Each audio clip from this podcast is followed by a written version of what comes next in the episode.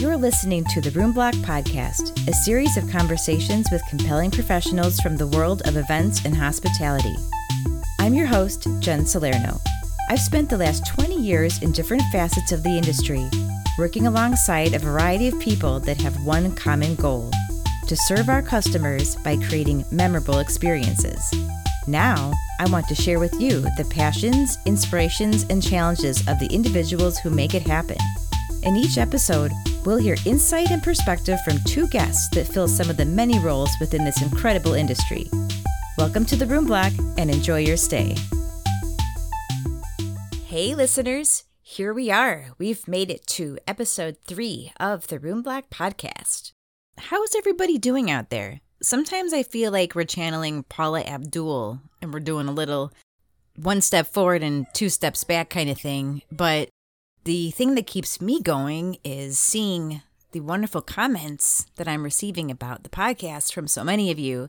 Um, I really appreciate the feedback that I'm getting from everybody. And if I can just make a difference in someone's day by the content that I'm putting out there, that is really helping this time go by for me. So thanks for sending your feedback and comments and keep them coming because everything that you tell me can help me improve the show. Remember that you can email me at roomblockpodcast at gmail.com or you can reach me on social media through either Facebook, Instagram, or LinkedIn. So, I'm pretty excited about the show that I have for you today. I could not wait too much longer to invite the guests that I am going to be sharing with you. And those are Richard Albrecht, Director of Client Relations, and Suzanne Stigers, Senior Hotel Industry Relations Manager, both from OnPeak, which, for those of you that don't know, is an event accommodations company or also known as a housing bureau, uh, also my former company. So, in addition to learning exactly how Rich and Suzanne both came to be 20 year veterans of the company, we discuss topics like what exactly they do for their clients and also what partnership looks like on both sides of the table for hotels that are participating in a housing block. But we also talk about the onPeak and the industry of the past, the present, and the future.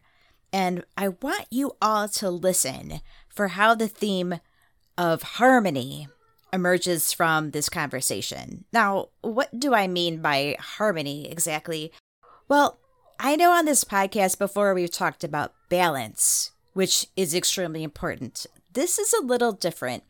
I look at balance as kind of being uh, equal parts of the same thing, or, you know, trying to find a 50 50. But harmony is a little more like when you're listening to a song and you hear the different tones, you know, the altos or the sopranos or whatever they might be. And but you hear how that comes together, and it might be only 70% of one or 30% of the other. It kind of works the same way in a lot of what Rich and Suzanne and I talked about. There was a concept of bringing the best of two different worlds together and making something even greater. So, as far as maybe merging two companies together or merging two different kinds of job roles together. But really, we can look at it as it pertains today to merging the lives that we had pre COVID and the lives that we want to have once we get past this tough time. And what can we bring from our old life and merge together with our new life to bring harmony to our futures? So sit back and get ready to be inspired by the conversation that I have with Richard Albrecht and Suzanne Stigers. Hey everyone. Okay, here we are, ready to start on episode three of the Room Block podcast. I'm very excited for this call today. Um, first of all, this is my my first evening call, which I think is kind of different. But um, I'm also excited because I have two guests with me who are near and dear to my heart, and uh, especially in recent times. We have Suzanne Stigers and Rich Albrecht, both from my former company, OnPeak. And so I just wanted to welcome you guys today. Thank you so much for being here. Um, it means a lot to me that you're taking the time to have a call and share your wisdom with our listeners. So I just want to start by asking how each of you got into the industry, kind of your hospitality journey. So, uh, Rich, how about we start with you? Okay. Um, so, listening to your first two podcasts, I think, like a lot of people, I just sort of tripped and fell into it. Um, I was actually focused on a career in academia. And when I finished my master's degree, I needed a job. So I started working front desk at a very small Holiday Inn. And I was like, all right, this is pretty good. I'll stick with it. And then I was still working at the hotel. I decided to get my teaching cert- certification and uh, still working at the hotel, though. I worked MOD shifts on the weekends while I was going to school and teaching Monday to Friday. And then I taught high school for a year and was still working in the hotel on the weekends. At the end of that year, I sort of came to a crossroads. And I was like, I don't know if I want to continue in education. I think there's certain jobs that you need a calling for, and being a teacher is one of them. And I didn't realized, you know, I thought, oh, I don't think I have this. And so I just said, let me stick with the hotel. So I was at front desk for a while. I moved into sales. I ended up as director of sales. And I was there for like six years. Then um, one day I was looking through the New York Times, and your uh, episode two, someone talked about like finding jobs through the New York Times, and you see this ad like tired of working nights and weekends, tired of hotel hours, come to us. And I was like, yeah, sure, um, you know.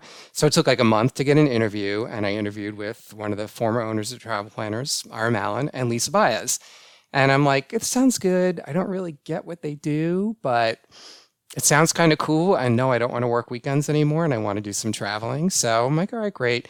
So by the time I got home off the train, I had a voicemail from the recruiter that I was offered the job, and I accepted it and I still didn't quite get what they did on my first day, which was almost 20 years ago. Actually, last July was 20 years ago. Like I walked in, and it took a long time before I really understood what we did. And that's how I tripped and fell into it. And 20 years later, I'm still there. You know, so. Well, so Rich, for I think a lot of people listening remember the name, know the name Travel Planners. But um, so for those people who who might not know, you know, Travel Planners um, you know one of the larger housing bureaus that eventually merged with OnPeak in Chicago and became the the OnPeak that exists right. today. Um, well, for the most part, but um, yeah. So so Rich, so your position, you, you kind of took a, a, few different twists and turns throughout OnPeak as or throughout Travel Planners and OnPeak as well, correct? Yep. So I started as what we now call an account executive. So I was the client point person for um, some of our big clients, I would say. And I was like five or six years I did that. Then I moved up to a senior position and ultimately as director of account services. So I managed that team. I think we had about 20 total. So there were two of us managing the team. Oh God, it was almost 10 years, I want to say. And then a really great opportunity after our merger in 2015. I think that's when OnPeak and Travel Planners merged. Um, a great opportunity came to transition out of operations and sort of like all the stars have lined. So our, our sales team was was gelling and they were looking for someone who can sort of bridge from operations to sales and and sort of facilitate you know transition over there and understanding what happens behind the scenes after the sale is made and so this this position was sort of put together for me where I could focus on the clients that I had in operations um, and, and, assist the rest of the team with our retention efforts. Uh, and that's where I am today. And it was the best move I ever made. It's like when you step out of the hotel and you go on the planning side and you're like, God, it's really great on this side of the table. And now, like, I went from operations into sales. I'm like, it's even better on this side of the table. like, I was just going to say, you moved from operations to sales. I mean, who would do that? Right. you know, you know, it's the whole, it's the same, and it's the same dichotomy in the hotel, right? You know, it's the same dynamic of, you know, well, sales has it easy. You know, they're just taking clients out to lunch. It's, it's all wining and dining and fun, you know and I won't say it's not that because there is an element of that, but it's so much better than operations. That's all I'll say. both both roles have their their pros and cons for sure. They do. But they do. yes, it takes a very special person to stay in operations forever. Sure does. Great, thank you. Well, so now let's move over to Suzanne Stigers. And look, let me just start by saying, Suzanne, I feel like people are going to hear your voice on this call today. And for some people, it might be like this world of, of getting to know Suzanne Steger. And I'm just, I'm just saying that from my, from my perspective as a hotelier, mm-hmm. I always thought Suzanne was like Oz behind the curtain. like she, she's like this great being that I know she does a ton of work. But then people would say, "Well, I want to go see Suzanne in the office," and it's like, "Oh no, she's not here. She's, she she doesn't. She works from her home, and this is before we all worked from home, you know. And so, and so here you are. So I want to share you with the world. Thanks, Jen. so, in terms of hospitality, um, it really started for me in restaurants. I always worked in restaurants. My brother had uh, one of my brothers had an Italian restaurant that I worked at. I used to come home from college my freshman year and work at this very high end Italian restaurant. And I just love the um, the pace of being in in food service. Um, when I got to college at Boston University, um, I got a job as a front desk clerk at the Howard Johnson across the street from Fenway Park. So as a Yankees fan, that was an interesting place to be. Um, but so learned a lot there uh, at the front desk. Um, when I graduated from college, I got a job doing convention services. So you're following the segue that happened here. And then across the valley from the resort that I was working at, there used to be a Playboy Club. Hugh Hefner opened a Playboy Club in New Jersey, which they converted to a conference center. So I got hired as a sales manager there. So I did that for a while. Um, and then, like Richard, um, I was put in touch with a headhunter who brought me into this job at a place called Travel Planners. And that was in 1995. And so went in and again, like Richard, interviewed with Ira and Lisa Baez. And Ira said, okay, well, you've done, you know, 60 room nights or whatever it was, you know, in a contract that I did at a resort. He said, how are you going to handle 60,000 room nights? And I said, I don't know. I just will. And three months later, it, I said I felt like I was, you know, interviewing to be president, but I, I was offered a job at Travel Planners. And 25 years later, this March will be 26 years. Um, I was with Travel Planners um, until we merged, you know, with OnPeak in 2014. Uh, in the time that I was there, um, like Rich, I started as an account executive, moved to a senior account executive position and then as events started to unfold over the years, events like 9 11, the crash of the economy, different socioeconomic periods, I was really getting pulled into doing more of the contracting for the company. And then that became my full time role pretty much for the last, I want to say 15 years. Um, and I was, I've been working from home full time for 17 years. So that's why people have not seen me in any office location and you know the like you said the volume of work being at home was really uh, conducive for me to work at the level that i was working at. So it's interesting today to see so many people going remote which i think is another interesting you know topic for us you know to touch on. But yeah i love everything about it. I love the hospitality industry. I'm very passionate about the work. I think it's an important part of our as we can see with everyone that is out of work right now i think our industry has been probably the most impacted by this. We play a really critical role, and I've been very proud to be a part of it.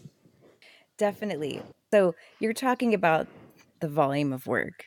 For the listeners, I guess I just want to comment on the fact that I have an intimate view of the volume of work that Suzanne did um, because we, full disclosure, we're on the same team, um, contracting services at OnPeak, uh, hotel industry relations.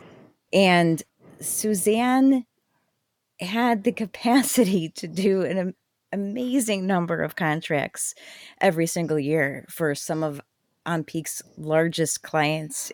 So when you say you're contracting full time for about the last 15 years, I'm going to go out and say that it probably represents well over 12,000 contracts.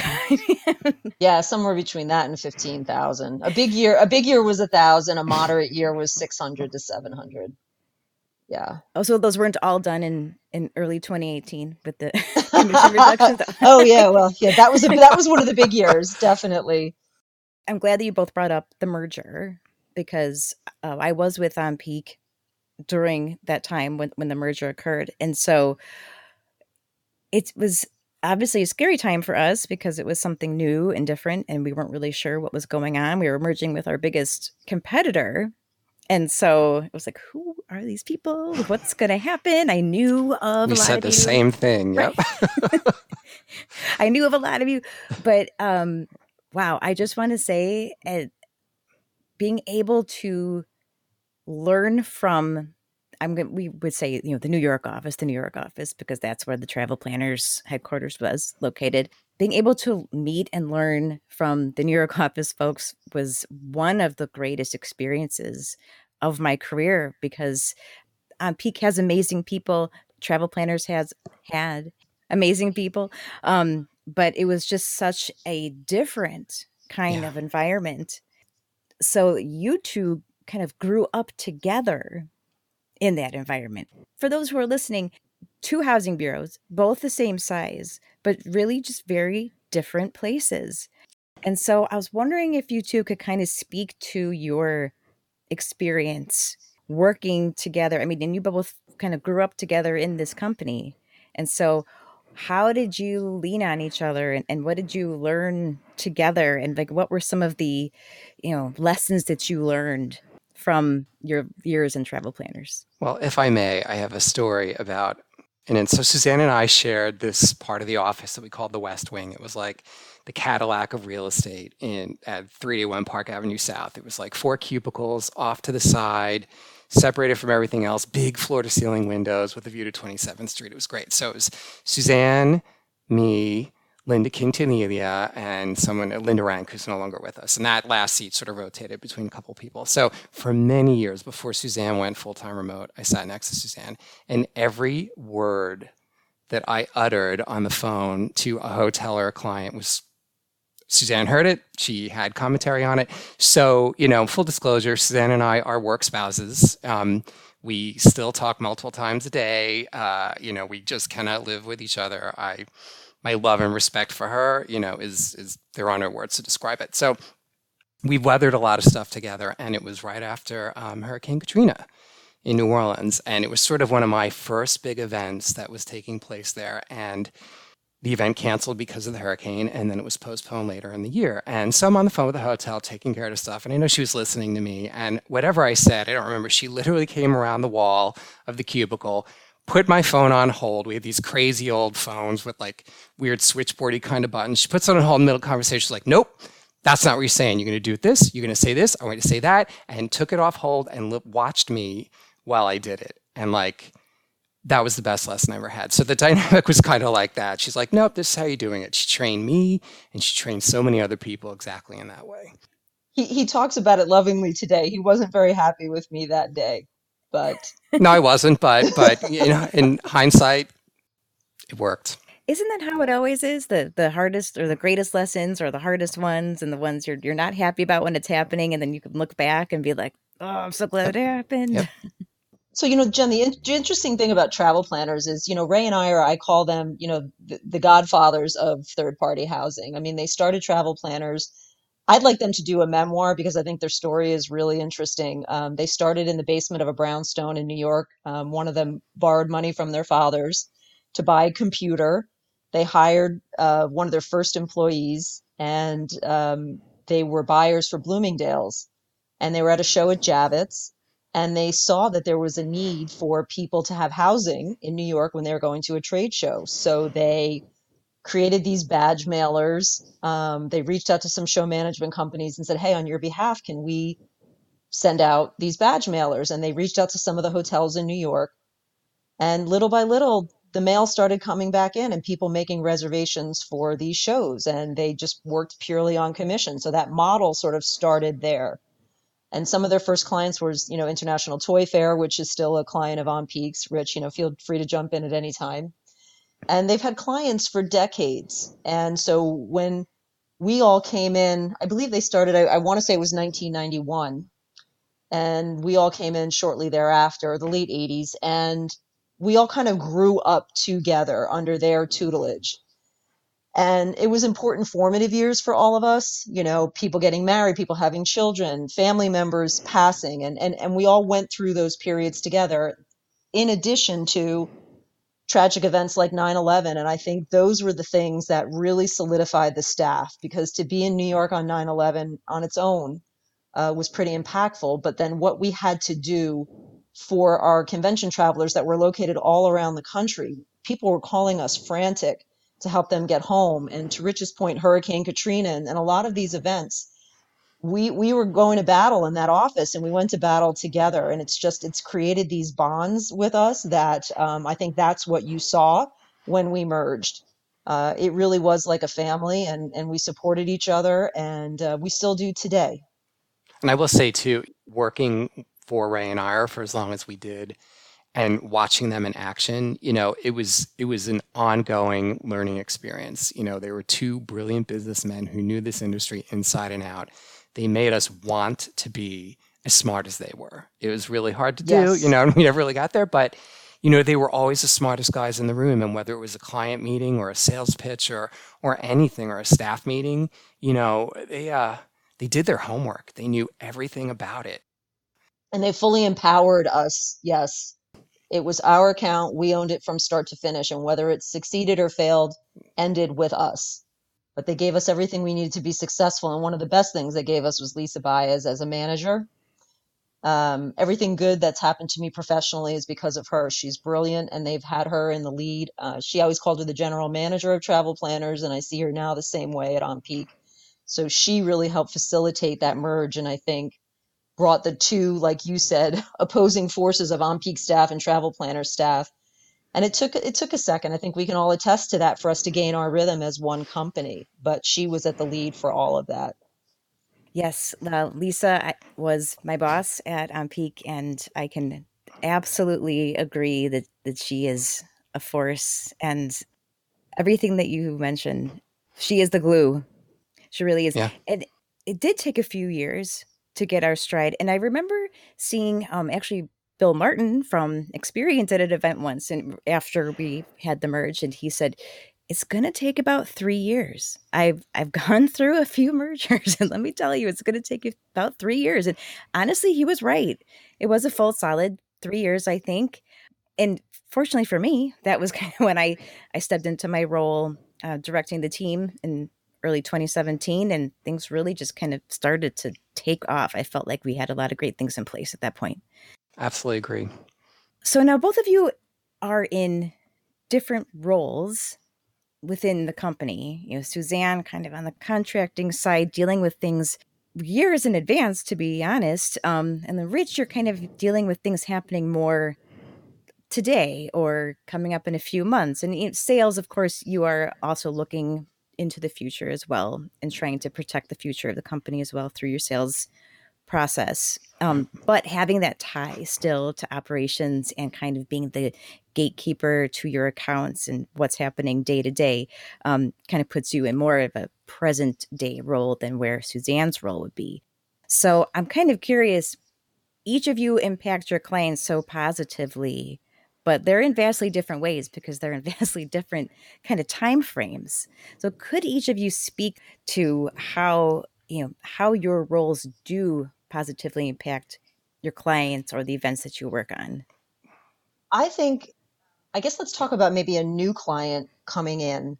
One of the things that I really like to do is getting a client and getting under the hood and really seeing what they have from a contracting standpoint. I've always seen that as sort of the foundation of all of these programs and all of the business because what you put in those documents kind of paints the picture for how the program's going to unfold and how can we enhance that process? So i think i think that's the part that i like to bring to to this. How how can we improve where you're at and impact your bottom line? At the same time coming up with programs that um, are interesting to the attendee. You know you call this the room block right? So we want people how are they booking within the room block?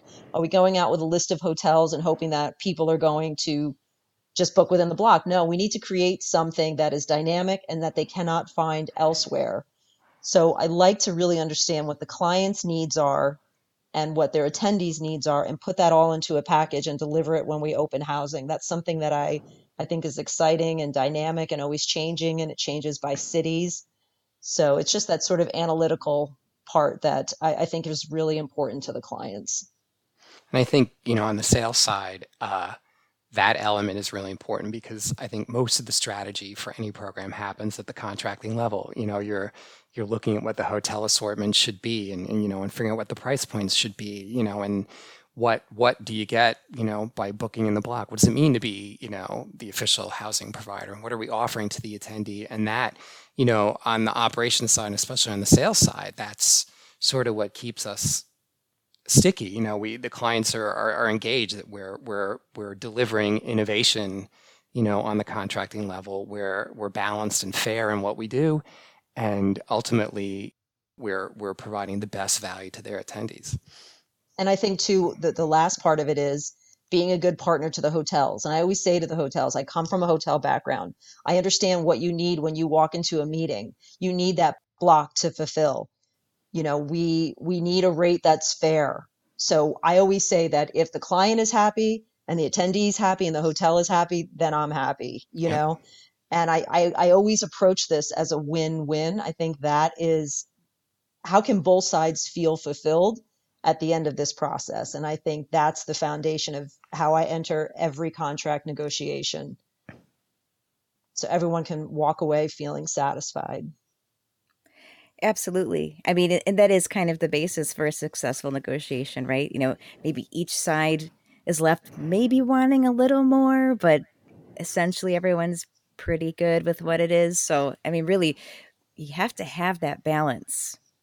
So, you talked about being a good partner to the hotels. And um, I know that's something that housing bureaus in general and definitely onPeak i know just personally um, strive to do. Uh, it's very important to us as as a company because without the hotels you really couldn't have a successful event. They were an integral part of the process. But from your guys perspective how can the hotels be a good partner to a housing bureau? I mean, I will say, I th- I believe you know eh, there's a tremendous amount of responsibility we have when we negotiate a contract and we open up a program and start booking rooms to deliver you know and we we don't take that lightly you know um, it's our job to deliver the contract the block that we contracted. And as i've sort of you know in the in the new the new normal i hate that phrase but that's along with pivot those are terms we're going to be using for a long time. So as we pivot to a new normal um, i've actually stepped back into doing some hotel contracting. And um, it's kind of like riding a bike, you know, I just have to dust some things off and get back on it and I start pedaling. But um, as the market dynamics change, you know, I hope we see what we saw, you know, the, the, the months after September 11th and the months, you know, in early, late 2008, early 2009, you know, and Suzanne can speak to this too because we used to talk a lot about it. You know, the, our business used to be the foundation. You know, we were the base and then hotels were able to build on top of that. And um, we're not the base right now because you know convention travel and business travel just isn't happening. But i'm starting to see it already where you know the value the, the immense value and the recognition of the business that citywides represent to a hotel and to the city it's really growing. Rose talked about that in in the in episode two. And it, and it's true you know that the impact that this business has is tremendous. And so I, I'm thrilled just that that's reemerging. Um, you know, it was a seller's market for a long time, and it's shifting, and it's shifting in a really positive way. You know, a partnership is there, and I think it's stronger than ever. Wow, that's awesome to hear. I love to hear that you are starting to see a sense of that um, importance and recognition coming back. And I hope that means that business might be coming back a bit more too. Fingers crossed. We just need yeah. some events to stage and and stage successfully and, and and hopefully we'll see. But yeah, it's it's I mean I'm working primarily in Las Vegas right now and you know, I on Facebook I saw the other day, you know, that we're all in the same boat, you know, and it was like, well, we're not really in the same boat. We're in the same storm. And some of us are in luxury yachts, some of us are in canoes, some of us are in, you know, a blow up raft. And there's a connection in that. You know, we we we are our business, our company has suffered.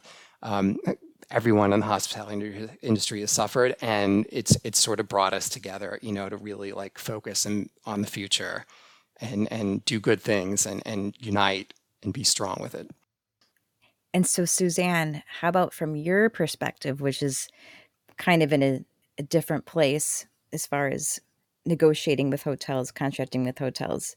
What do you think hotels can do to help be a good partner?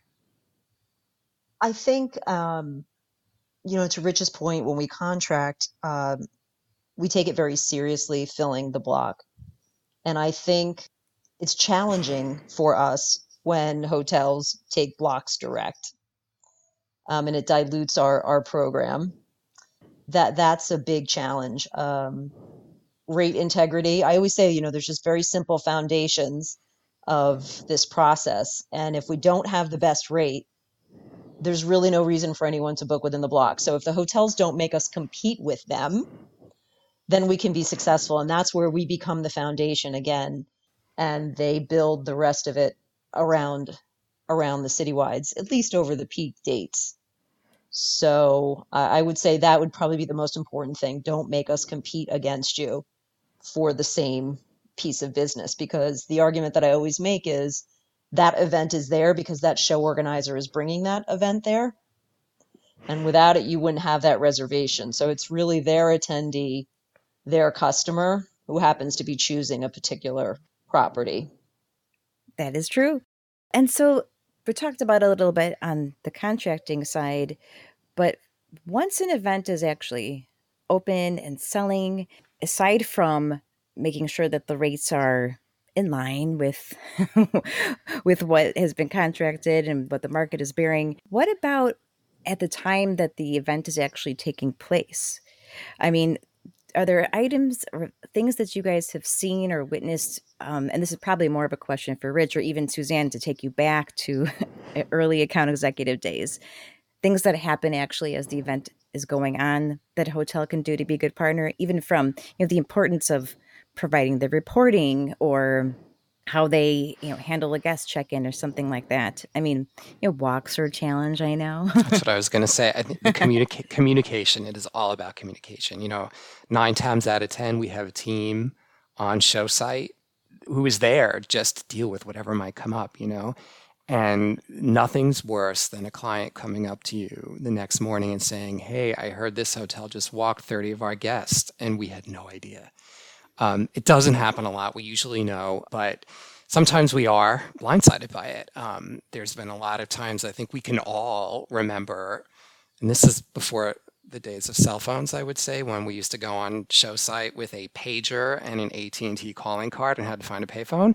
But like midnight, you're in your hotel, phone rings, front desk is like, hey, we have an attendee checking in for your hotel. We don't have their reservation, or we've got to walk some people, or you get a call from an attendee that uh, uh, hotel doesn't have my room. I just walked in and they're sending me, you know, five miles away or whatever. So knowing that in advance really helps us out because we have our leadership team when they're on show site with us will ask it and our clients will too. Like, client will walk up to the housing desk and say, Hey, how did we do last night? What was the pickup like? And we need to have that information. Like, we need to be able to answer it. So, if we don't get the reports that we need that morning, you know, then we're like, Well, I've got to call and follow up. So, the communication is definitely there. We are there to help out. So, and that includes the hotels. You know, we, if they have an issue with anybody at the front desk, they just need to call us and we will, we will do what we need to do to fix it.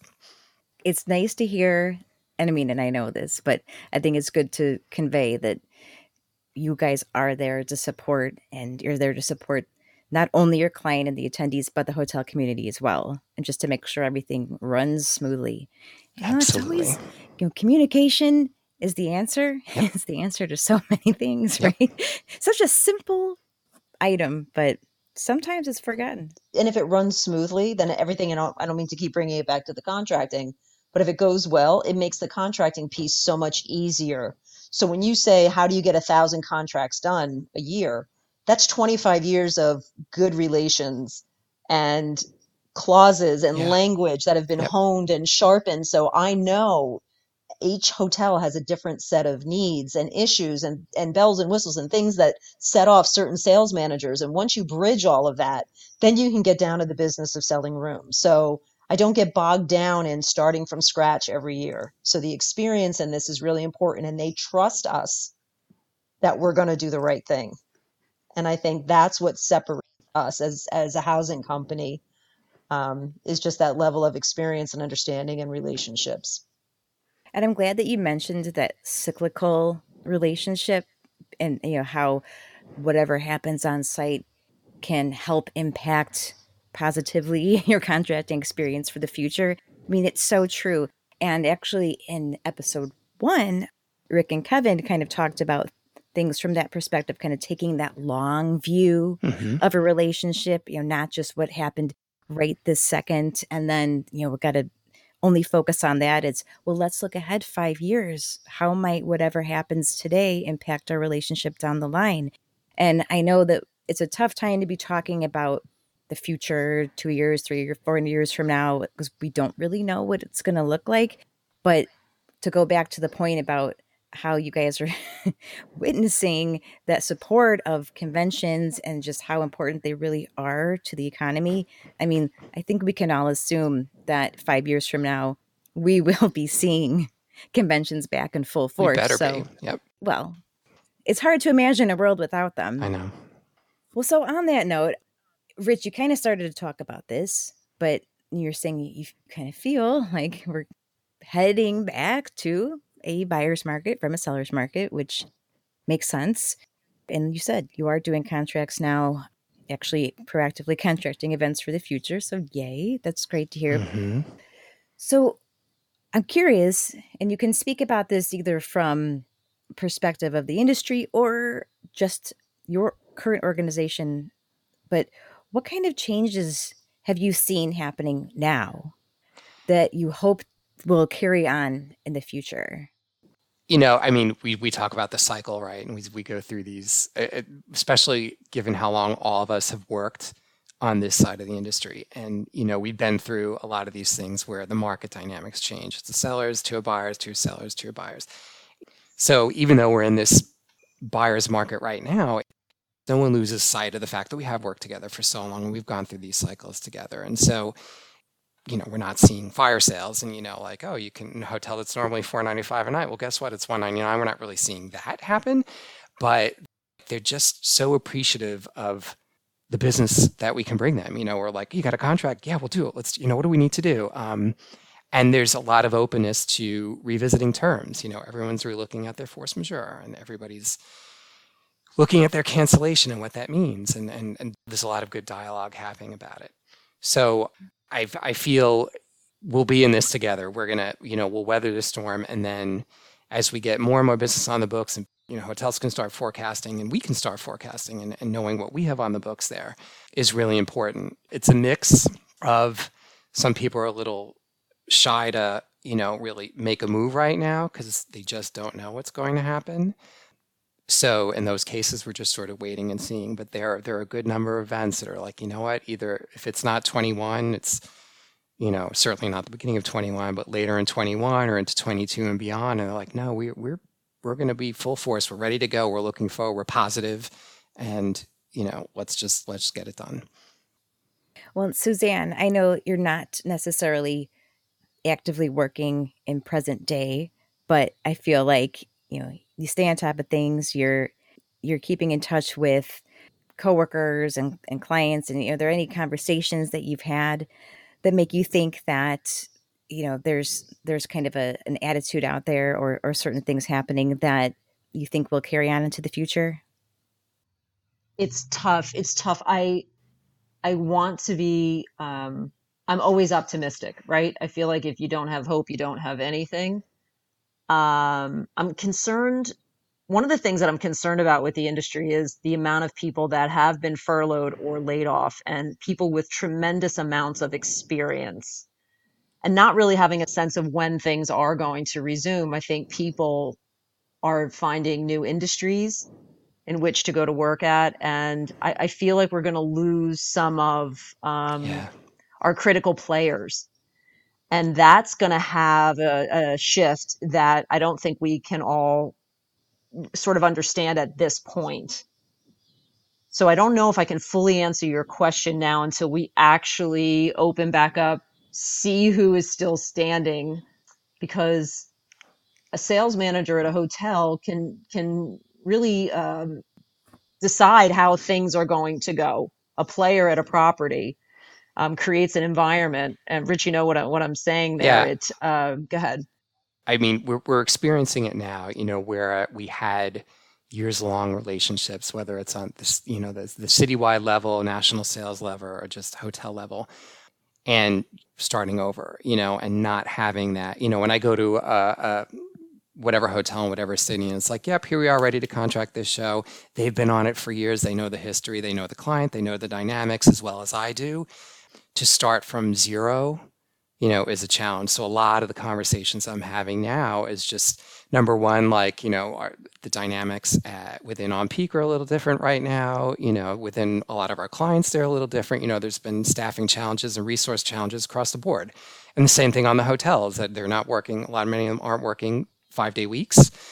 So, in addition to things just taking longer because everyone's coping with fewer resources, it's really starting from zero in a lot of instances. And so where I might have an, you know, I have a client that I've had since my first day, you know, so it's been 20 years and and a lot of my hotel partners have the same experience. So, you know, we can bang things out really quickly and take care of whatever happens. But now it's starting from the beginning again and, and the education process on this event and this client and what's important. And then we're layering layering in you know things used to be this way and when we were last in your city you know this is how we did it. Well now we're sort of shifting our focus here. And so the negotiation process and the and the and the processing the paperwork is taking even longer because there's more eyes on it there's more scrutiny and there are changes. You know we can't be like this is tried and true and this is what worked. You know that's being adjusted now. And it's changing every day. So even where you just think you got your footing and you're ready to go then something you know some other curveball is thrown and you just have to contend with it. So it's it's sad to see you know when you looked on linkedin you just see the number of people with the open to work hashtag and so many of the people that we've worked with for years. I know you both know what i'm what i'm talking about. Absolutely.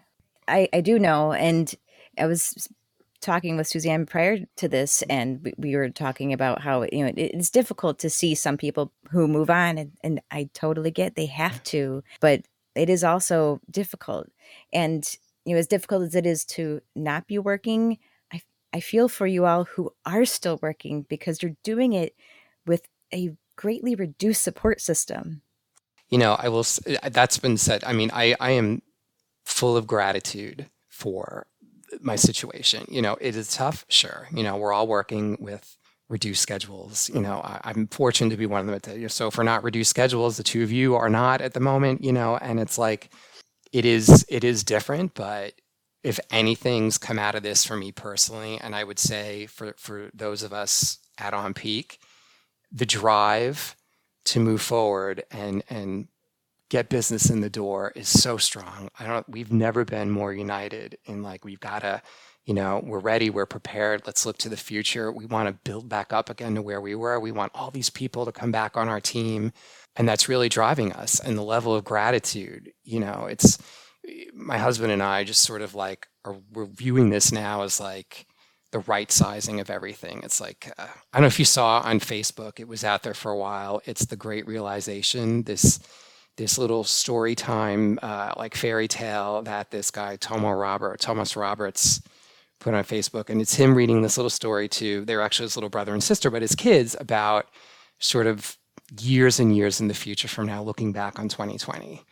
And it, it brings a tear to my eye every time I listen to it because it's so true. But you know, it's this fairy tale about how life was leading up to you know, February, March of 2020 and how it all came to a halt and, you know, that it took this catastrophic event to change the world and, you know, and, and sort of looked at in a really positive way and how it's a driver for change and things. And, and that's sort of it. I mean, I'm feeling it personally. I'm seeing it professionally too, where it's like, all right, we've got this chance to right size and reset and be grateful for you know, for if we're lucky enough to have our health and be, you know, grateful for that. And I'm so grateful for the work that I'm able to do right now. And for the people like you guys that I still get to talk to, even if we aren't, you know, working together every day. So I, that's that's driving, partic- with those of us that are on staff and onPeak, that is absolutely driving us every single day. I'm so glad you said that because we've all thought about that, or I, I've thought about that personally, right? That the reset that's happening. I mean, I, I feel it happening in my day to day, the getting healthier and, and getting outside more and spending more time with the family. But it is awesome to hear that in the office environment that that kind of attitude prevails as well. Yeah, I mean, Microsoft Teams is, is our lifeblood now. You know, I mean, we still the team still comes together. We all we've been set up to work from home, you know, for years, of course, but it, we've just gone without a bump. It's just we we continue and we still get together. You know, we and video chat is is is the lifeline for all of us now. You know, to keep connected and see each other's faces. You know, I always, whenever time we get a call, and I'm like, all right, everyone, you got to turn your cameras on because I, I need to see you. You know, I can't just stare at my screen at a little circle of your your Outlook photograph. Like I want to see you. I want to see your mouth move. I had it with a client today. You know, I've I've talked to her every day for months, but we've never seen each other. So we had a, we had a go to meeting about something, and I'm like, God, it's so good to see you. You know, because that client, Suzanne and I were with that client in in February in Las Vegas, and I'm like, that's the last time I saw your face and got to really like be with you and experience you. So yeah, we're mo- really motivated. Good. So happy to hear that. Well, I did want to ask you both one more question. And that's, you know, if we're talking about people having to move on, and while that's not ideal, if you did have to, or if you weren't doing what you're doing today, what industry would you be in or what would you be doing?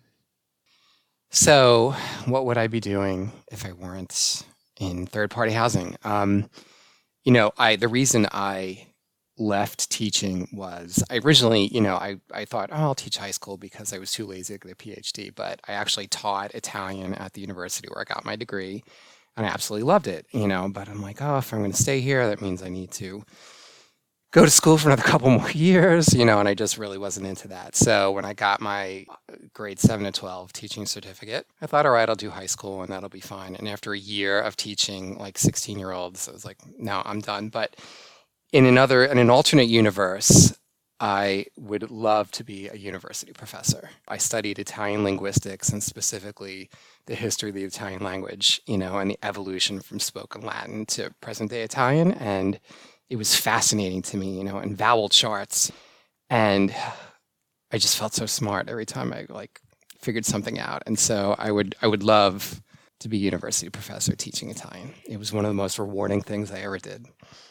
That does not surprise me because I always kind of saw you as the scholarly type. Oh, thanks. and a very patient teacher. So I can totally see where you would actually fall into that role Thanks. very smoothly. So, about 10 years ago, I had started an organization called uh, Connect for Community.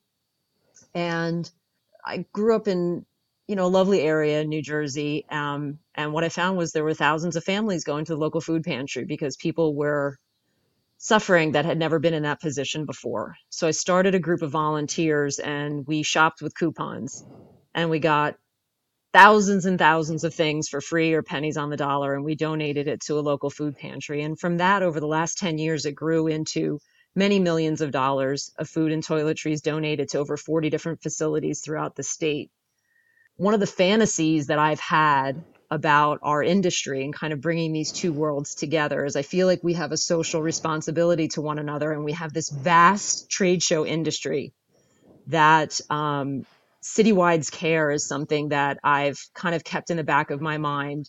Um, I was in Las Vegas uh, several years ago, and a school a few miles off the strip was brought to my attention called Whitney Elementary, um, where nearly 100% of the kids are homeless that go to the school there. So this principal was featured on Ellen DeGeneres, and she does everything in her power to take care of those children. So I had reached out to some of the hotels and I said, "Hey, listen, if you have any toiletries or is anything that you have supplies within this within the hotel to donate to the school." And many of the hoteliers said they felt embarrassed that they didn't even know the school existed there. And so many of them have been donating ever since to this school. Um, an exhibitor recently wanted to go in and put new flooring in from one of our flooring events into the trailers that the kids go to after school so I, I would love to create something within each event that goes into a city and gives them an opportunity to take a women's shelter, a food pantry, a school, anything like that, where we can rally all of the attendees to get behind one cause and really leave a positive footprint in the city where the event is being hosted.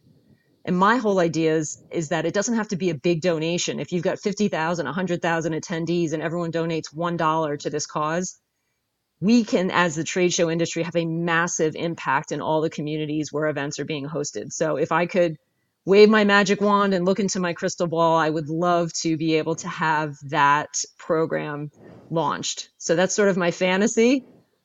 And you never know. So you put it out there and, and, and see what happens. But to, to bring the two worlds together, and I, I, I hope I would like to be a conduit for change.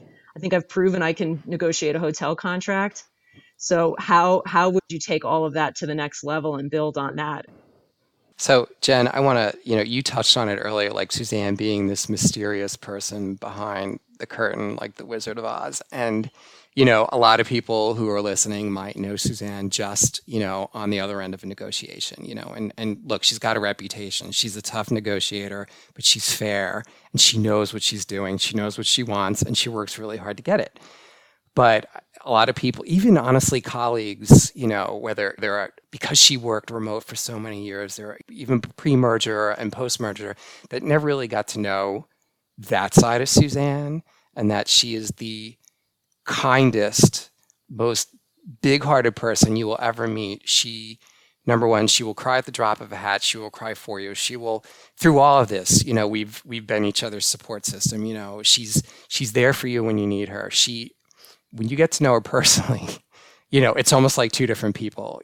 Um, and I, I, someone who's so sensitive and focused on the needs of others, and particularly what she did with Connect for Community, it's like I often wonder how she does what she does every day because you know it, you did it, Jen, you know what it was, and you managed the team that did it. It's like it's hard to be in negotiations every day, and some of them are easy, but more of them, many of them aren't, you know, and it's just relentless. And yet she still has this softness and humanity that I really wish more people would get to see. I did learn about your work outside of the office, Suzanne, a few years ago, but it was a shock to me. And I don't mean that in a bad way because I didn't think you were capable. It just, I had no idea that, you know, the, I knew you were very, very busy with what you did for the company. And then to think that you were also, you know, spending time in your free time yep. to manage this, this organization was really impressive. So I, I agree, Rich. It was it is something that I think is little known, but wonderful.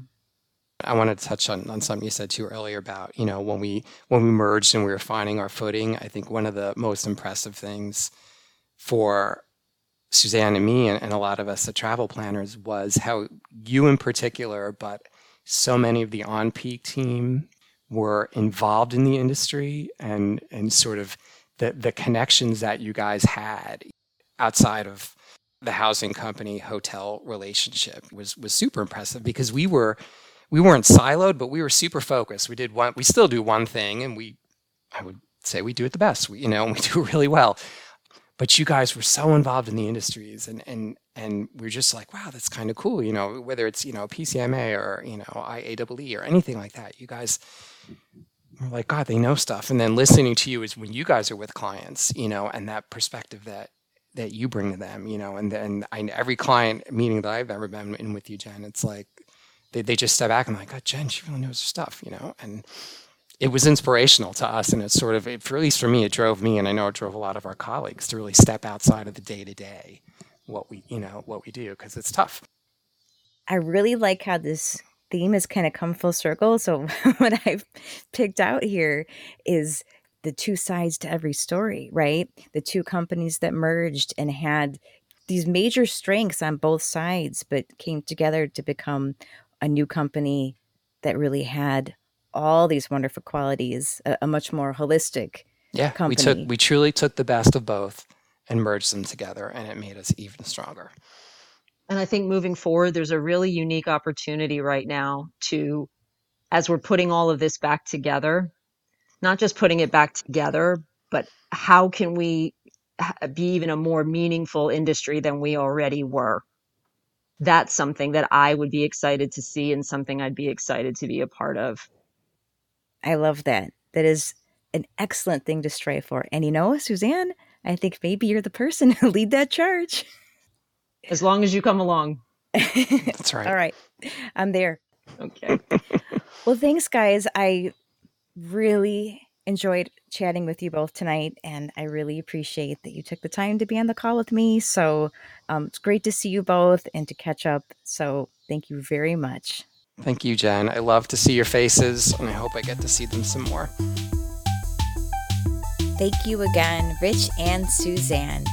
I want to provide the website for Suzanne's charity, and that is connectforcommunity.org. So, as a reminder, Connect for Community is a program that is designed to give necessities to communities in need through the donation of coupons.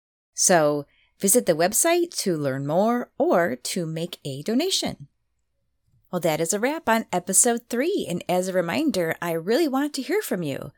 Please send feedback, show ideas, comments, questions, and interest in participating to me at roomblockpodcast at gmail.com or send me a message on LinkedIn, Facebook, or Instagram. Thank you for joining me today, and please remember to subscribe to the Room Block so you can continue to join in the conversation.